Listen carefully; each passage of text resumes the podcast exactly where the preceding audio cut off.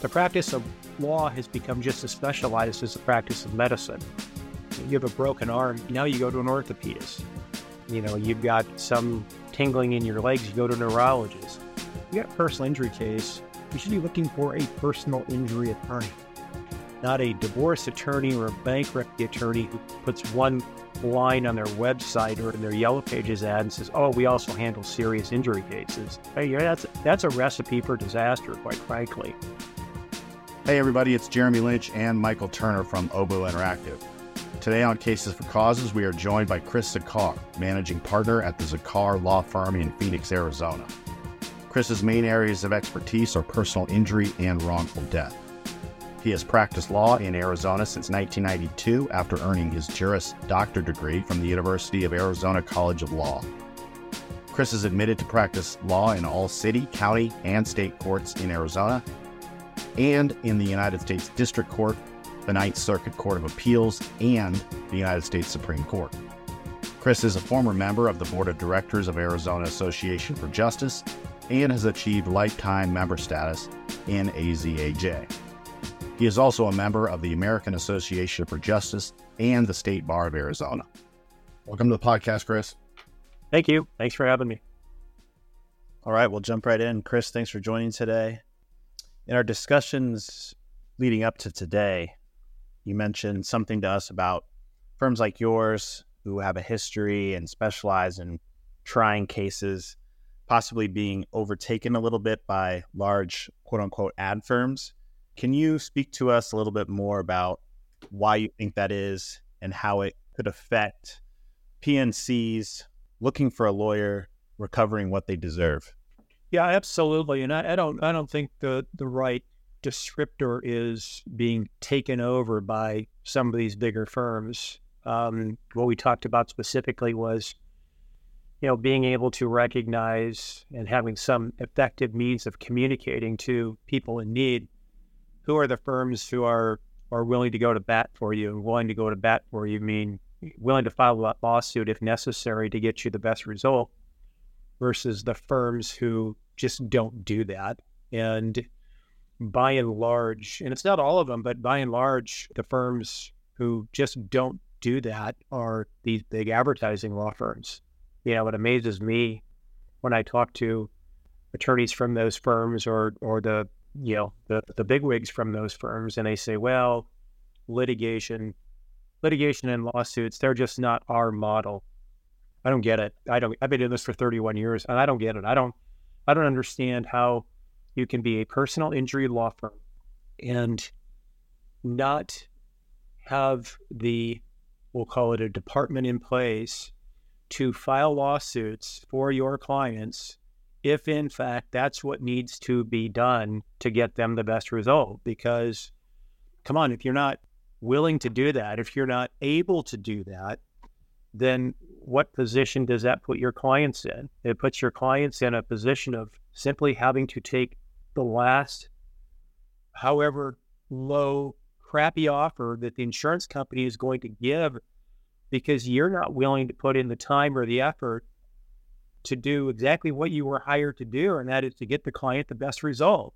All right. And sometimes, sometimes that means filing a lawsuit. And if you're one of these big big firms, these big advertising firms, primarily who, you know, have a reputation for not filing lawsuits, then how are you ever going to get the best result for your client? I mean, if I'm an insurance company, I'm dealing with one of these firms, and I know you don't file lawsuits, you're no threat to me whatsoever.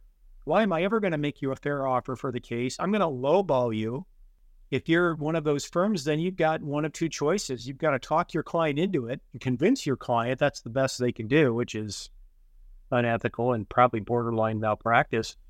Or you've got to go out and find a firm like mine to work with who does just that, who files these lawsuits to get better results. And if you're not willing to if you're not willing to do that, then you're doing a real disservice to these people. And unfortunately, you know, these people only know what their attorneys tell them and they don't know the difference. And there's what we talked about previously is there's there really is no effective way of communicating that to the public. It's sad, but that's the that's the stark reality of today's practice of law. And along those same lines, Arizona is one of the states where these alternative business structures are legal, which for listeners who might not be familiar is essentially law firms where non lawyers are, are part of the ownership group and they have decision making power. Do you feel that ABS has or ABS firms have contributed to the growing number of what you would say advertising firms, these large firms that aren't taking cases to trial? It's we we haven't really seen the impacts yet. They're here. Yeah. Um, you know, this is a relatively new law. It's only been in existence for about two and a half years. But we know those firms are already here. And I will tell you, Michael, I've heard from half a dozen of them already. And and what it is is two and a half years ago, Arizona decided to allow ownership of law firms to non attorney owners. Now, you still have to have an attorney in the office in Arizona to be able to truly practice law and handle cases. But you know, Arizona and Phoenix in particular is a very, very good market. I could I could make a really good pitch and explain to you why it's probably the best personal injury market in the country. And so for the the powers that be in Arizona to open up Arizona's market to non-attorney owners is just ludicrous. And they come here, all they have to do is advertise, dip their wick in Arizona. They they'll start bringing in cases because there's lots of them. They may know what they're doing. They may not know what they're doing. But I've been contacted by like like I said, probably six or seven of them who are looking for uh, legitimate attorneys and and litigation attorneys like us to be able to step in and handle that case if push comes to shove and you know the insurance company won't play fair with them and they need to take that next step it's it's going to be become more prevalent. Like i said we're early early on in this what i'll call experiment but it's really not an experiment. It's a, it's a really sad day for the people of the state of arizona in opening up a market to even more entities who really have no idea what they're doing. They just they, they want to make a buck and the state of arizona has given them license to come to Arizona to make that buck, and they they really have no idea what they're doing, and people don't know the difference. So, Chris, is is there anything in the law that states breakdown of the ownership responsibilities related to the ABS structure, where it's there has to be a lawyer in the office and part of the ownership group, but is there anything that says it has to be 50 50. It has to be anything like that where there are protections for people who may use one of these law firms? No, there are none whatsoever. They'd have to apply as an ABS entity. What specific all the requirements are, I don't know. I think part of the requirements are they have to take our Arizona ethics exam. But then, you know, once they once they've been approved, they can, you know, more and more we see it they're not even brick and mortar here. They just they're projecting online this alleged law firm, and they they can go out and hire the the kid who graduated from law school and passed the bar in Arizona yesterday, who knows nothing. Now they've got a licensed Arizona attorney in the office to make them legitimate, and they can start grabbing those cases and maybe doing maybe doing good work, maybe doing harm. I, I don't really know. I just don't un- understand why why Arizona thought this was a good idea.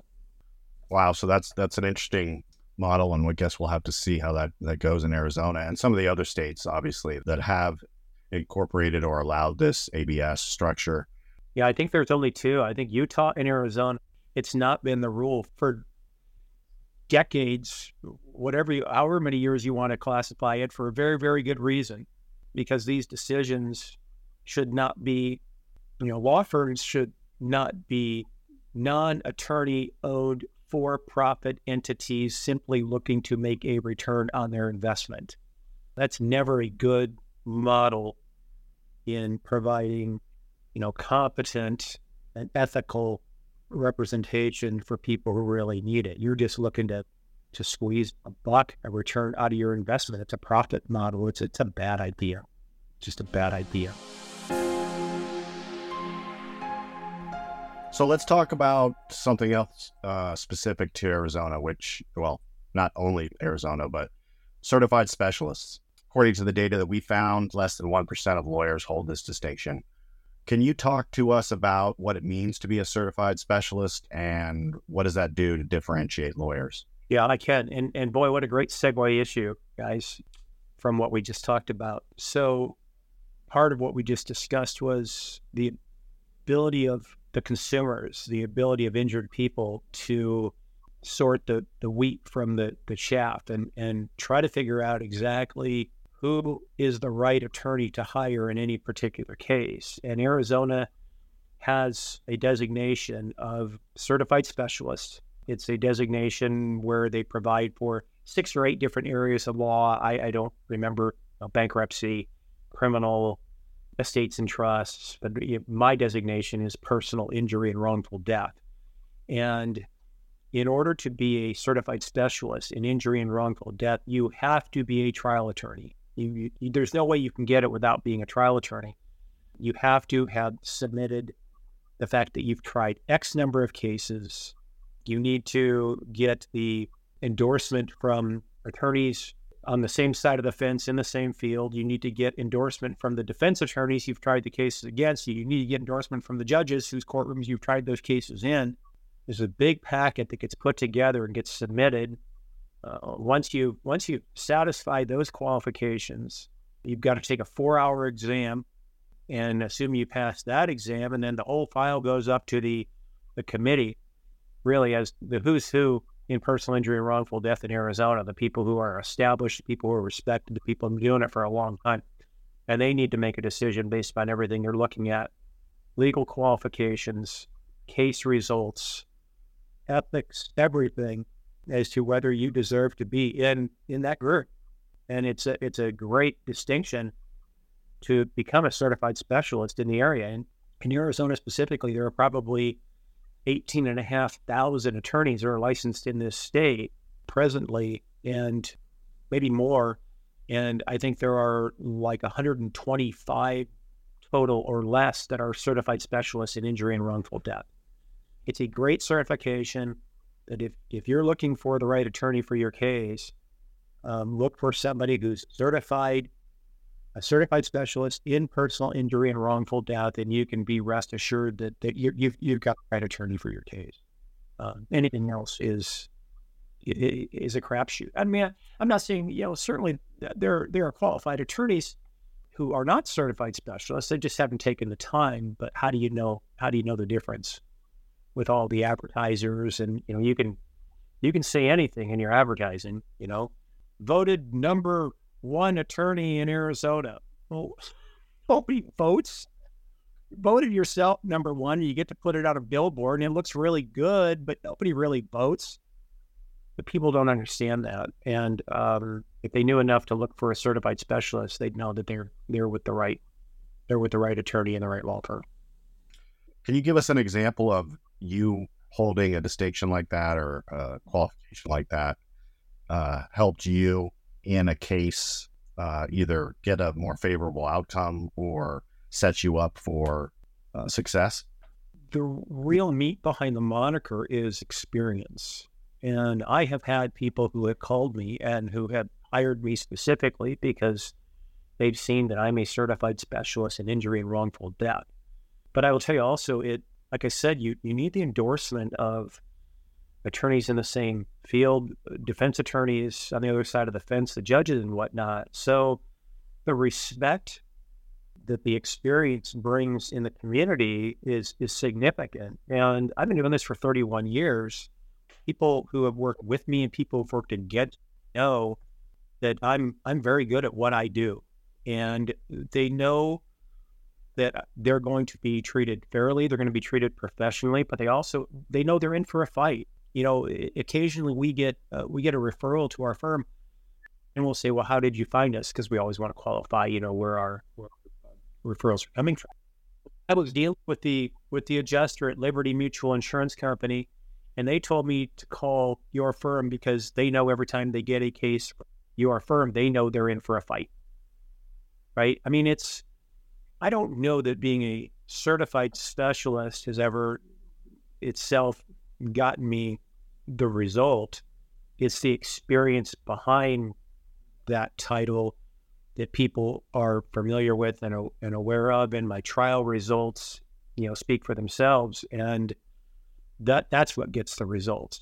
That's that's what potentially makes an insurance company or a defense attorney want to, at some point in time, kind of throw in the towel and say, okay, we we did as much as we can do here, and and we know who we're dealing with, and gosh, mm, it's time just to work on getting this case resolved. That's that's kind of how it works. So in for the fight. I like that. Along those same lines, yeah, I know you mentioned personal injury and wrongful death. Are there other practice areas or case types where it's advantageous to hire a specialist? Or is it just a general, you know, all specialists will do a better job than those who are not? Again, there are a lot of very, very good attorneys in Arizona who are not certified specialists, but very, very good in their area.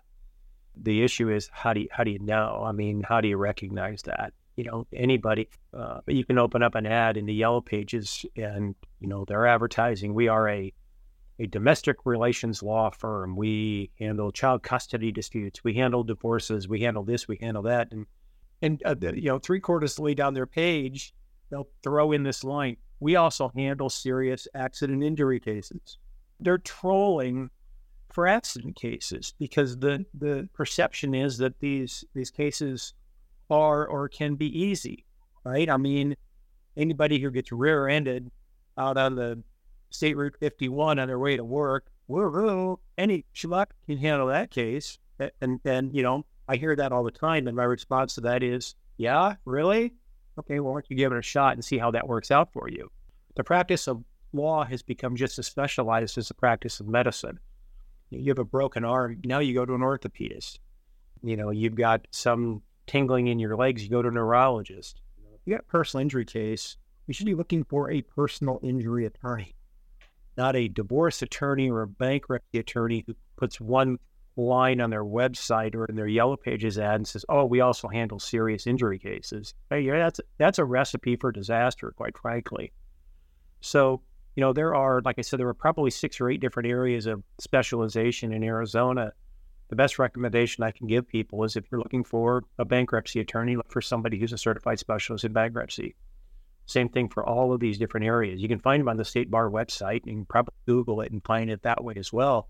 But going to uh, a particular attorney who is not a personal injury attorney, but dabbling in it, that's just going to get the attorney potentially in trouble for screwing the case up. And it's it you're the one it's your case. You're the one who's going to lose it. So you know you hey they're a nice guy, okay great, but this is this is the only case you have, and it seems to me you want to find the best attorney you can find for the best result. And certified specialization is the way and the reason the state bar came up with those designations to begin with.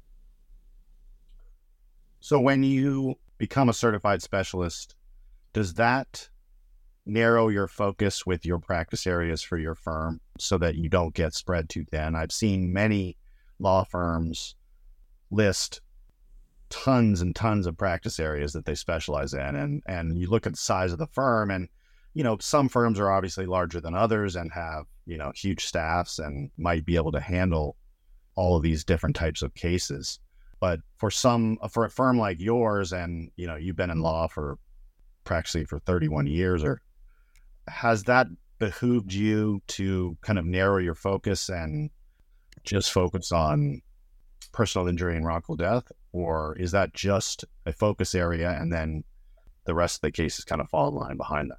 No that for for us eh, for me personally and for the attorneys who are in my firm it's it's that's our focus. That is our that's what all we do right we want to do one thing and we want to do it well. And uh, there are other firms that, you know, uh, attorneys will dabble in different areas, I suppose, to each their own, but that's not what we do. We want to do one thing, we want to do it well. That's all we do personal injury and wrongful death. And, you know, we focus on that, keep our focus on that.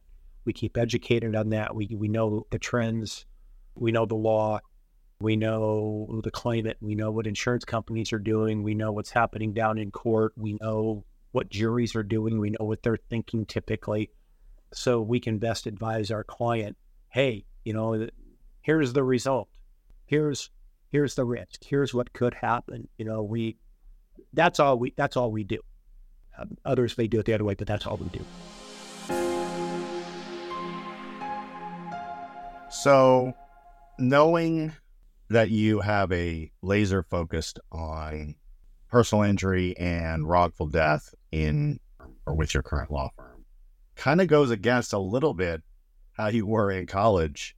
You had an idea that you might have gone into accounting, but you realized you might not be cut out for math and then decided to go into law. Give me a little background on uh, how that process went for you. Oh, oh, I've been discovered. yeah, no, it was it was it was really interesting. It's it's a cute story. I mean, I tell people that uh, people say, "Why did you decide to become an attorney?" And my my cutesy first response is because I'm I'm not smart enough to be an accountant. Uh, the truth behind that curtain is when I was at ASU, I was an accounting major. I was a declared accounting major. Well, in order to be an accounting major, of course, you first have to be admitted into the College of Business. And in your first two years, when you're doing your core, you're you're doing what needs to be done in order to ultimately get admitted into the College of Business. And my fall off was algebra. My brain, there's a percent, there's a wire disconnected in my brain or something. I don't know what it is. I can't do algebra. When I was in grade school, I could do math faster than people could punch the numbers into a calculator. And because of that, there was a group of us who was granted early access to some high school programs and high school, you know, at that point in time was algebra. And gosh dang it, once they once they started introducing letters with numbers, I just fell apart. There was a course at ASU that you had to pass in order to get into the College of Business. Math 210, I think it's still there. Algebra, calculus, and I could I I worked for hours and hours, hours. I, I did, did tutoring. I went to professors' offices. I could understand the steps as they were shown to me. It's a very logical thing, but I just could not formulate the steps in my head. And I ultimately decided I, I had to choose a different career path. And I, I had a, a buddy at the time who I was an undergrad. He was just finishing law school. And um, I took him out to lunch and I said, Hey, I'm thinking about doing this. Think about the law school. What do you think? And he said, Could be a good path. And I said, Well, a little bit concerned because, um, you know, I, I know it's going to be expensive. I got nobody to pay for it. I, am going to have to take out loans in order to get it done. I just don't know if I want to be in that much debt. And he said to me, Well, geez, sounds like you don't want to be an attorney. And I said, Well, no. I said, Don't don't misunderstand what I'm saying. I think I really might might like to go that route. I just don't know that I want to take on that much risk and that much debt. And his next response was something I'll never forget. Here I am 36 years later, and I can tell you exactly what he said. He said, Sounds like you don't want to be an attorney. So that's pretty simple, right? I mean, how bad do you want it? If you want it, go get it. If you don't, then if you're afraid of something, then don't. So um, I went to law school, came out, three years later, opened my own firm now here we are 28 years later and that good good friend who gave me that advice has now worked for me for the last eight years. Wow. Awesome story. So you've been practicing for 30 plus years been doing this a long time.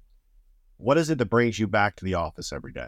You know it's it's it's interesting. My certainly my my duties have evolved and changed over the years.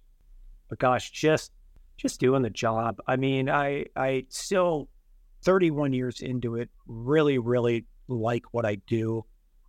I like helping people out who need it. And my biggest fault is taking a case that maybe we shouldn't take given the size of our caseload and the extent of everything we're doing, just because I look at it and say, okay, this is wrong, right? I mean, you've got a case where a client is injured and they got $15,000 in medical bills.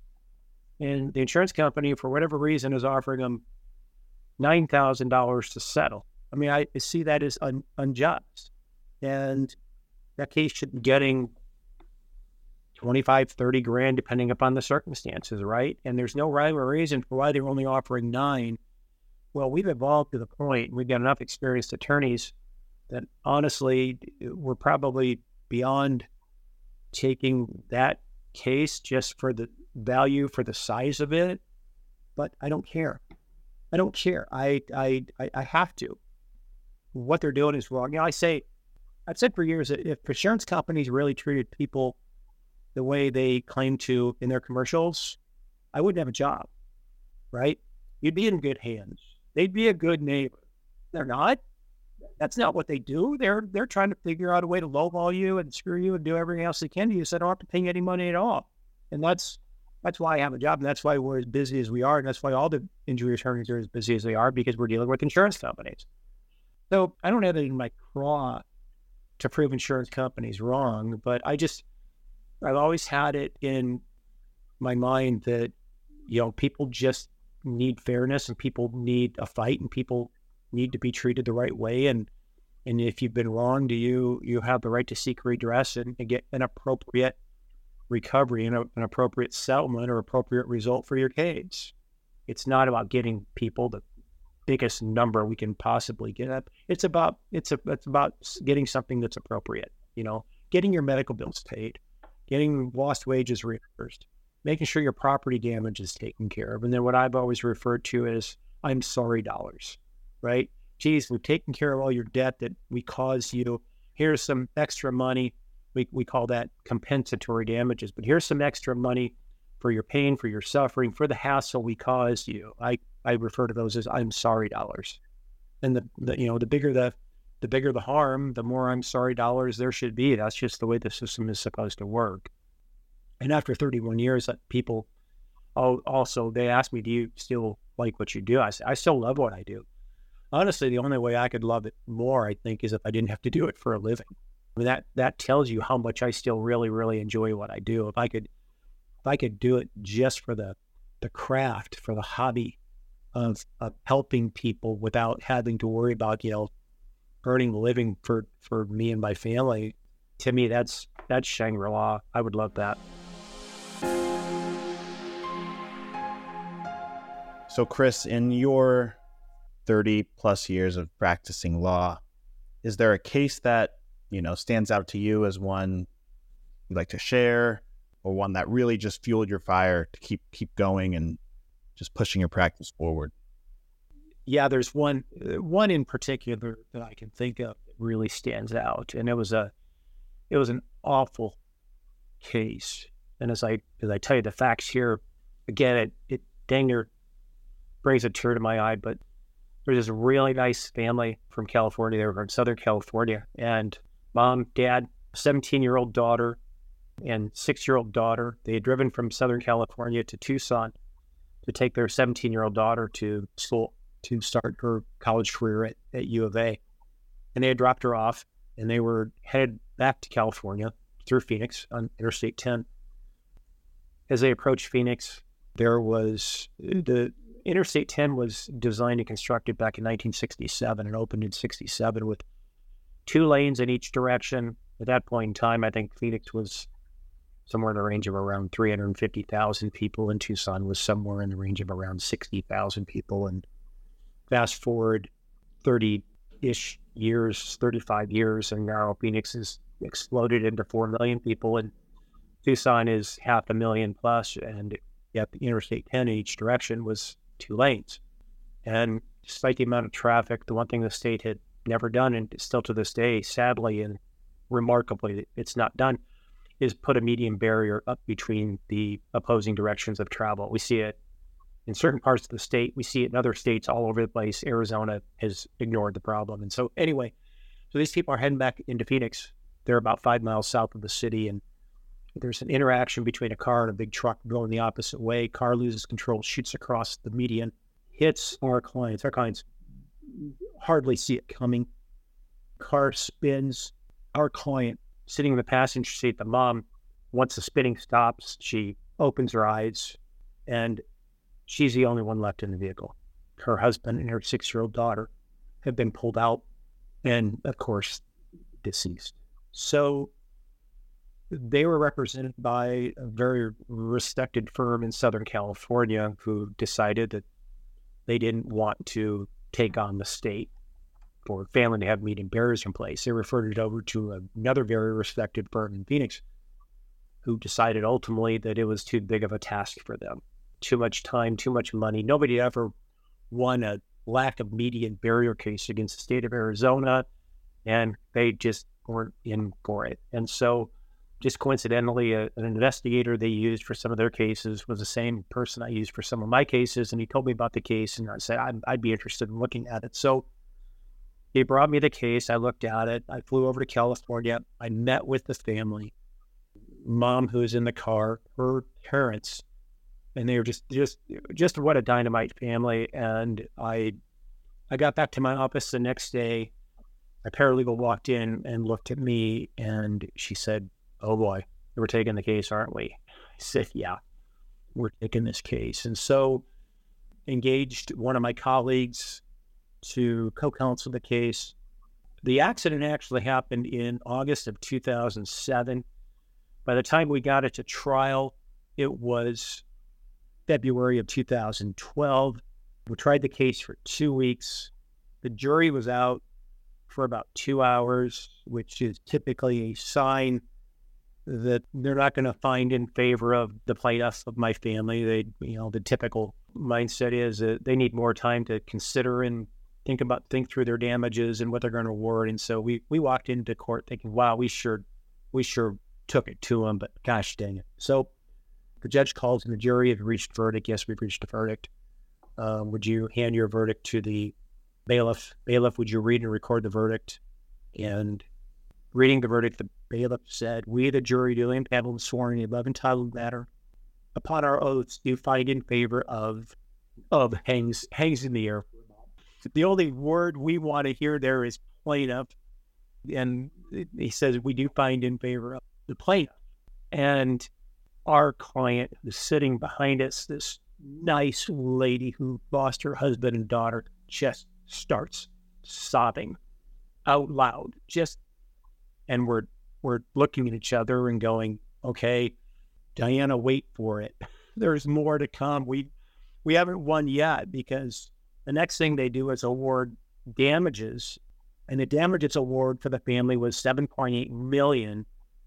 But boy, the last shoe to drop is comparative fault. And in Arizona, it's a comparative fault right? They can say, well, we think the vehicle that crossed over was this percentage of fault. We think the truck that caused it to cross over was this percentage of fault. And we think the state, you know, was not at fault. I mean, they can they can give us this huge award and then take it all away with just with their allocation of fault. And so we find in favor of plaintiff, we find the full damages to be $7.8 million. We find the allocation of fault to be state of Arizona, 100%. And the sobs got bigger. And, well, I tell you what, if you ever wanted to feel like you had truly done the job you had hired to do for a family that was as deserving as anybody has ever been. February 9, 2012 was that day in my career. I'll, I'll, I'll just never forget it. And it was so gratifying to get such a great result for such good people who had lost so much. That that's not the biggest verdict I've ever obtained, but it's probably the most career satisfying job we've ever done. Dealing with attorneys on the other side who weren't nice and having clients who were so nice. You know, my co counsel in opening statement broke down crying, and you're not supposed to do that, but that was how we came to know this family over time and how much we cared to just get the just to get the great result for them and we were able to do that ultimately we had to wait another three years because you know appeal comes and the court of appeals agreed with us. And then the case went up to the Arizona Supreme Court, and we had to wait until May 18 of 2015 for the final result. And the Arizona Supreme Court affirmed the affirmed the verdict. And you know, just a great, great story for this family. But that's that's a long story, eh, but that's that's my number one, no doubt about it. How long that process takes, and for that family, who it's probably all they're thinking about all throughout their day to finally get that result is, is probably just you could feel it through them. So that's awesome. Thank you for sharing. took almost eight years, but um, you know when it was all over, it was just a good result for them. Chris, it was a pleasure having you on the podcast. Uh, really appreciate you coming on and, and talking about your firm and what's important to you. And hope to have you back on the podcast soon. Holler at me, let me know. I've enjoyed it. Thanks, guys. I very much appreciate it. All right. Thanks, Chris. I want to thank Chris so much for joining us today. We truly appreciated him coming on and sharing his expertise. If you want to find out more about Chris and the Zachar Law Firm and the work they do related to personal injury or wrongful death, you can visit their website at zacharlaw.com or check them out on Instagram at zacharlaw. I want to thank all of you out there for listening. If you've enjoyed this episode of Cases for Causes and would like to support the podcast, smash that subscribe button, share it with others, post about it on social media, and always leave us a rating or review. To catch all the latest from Obu Interactive, you can follow us on Instagram at Obu Interactive or visit us on the web at obuinteractive.com. Thanks again, and until next time, work passionately, live peacefully.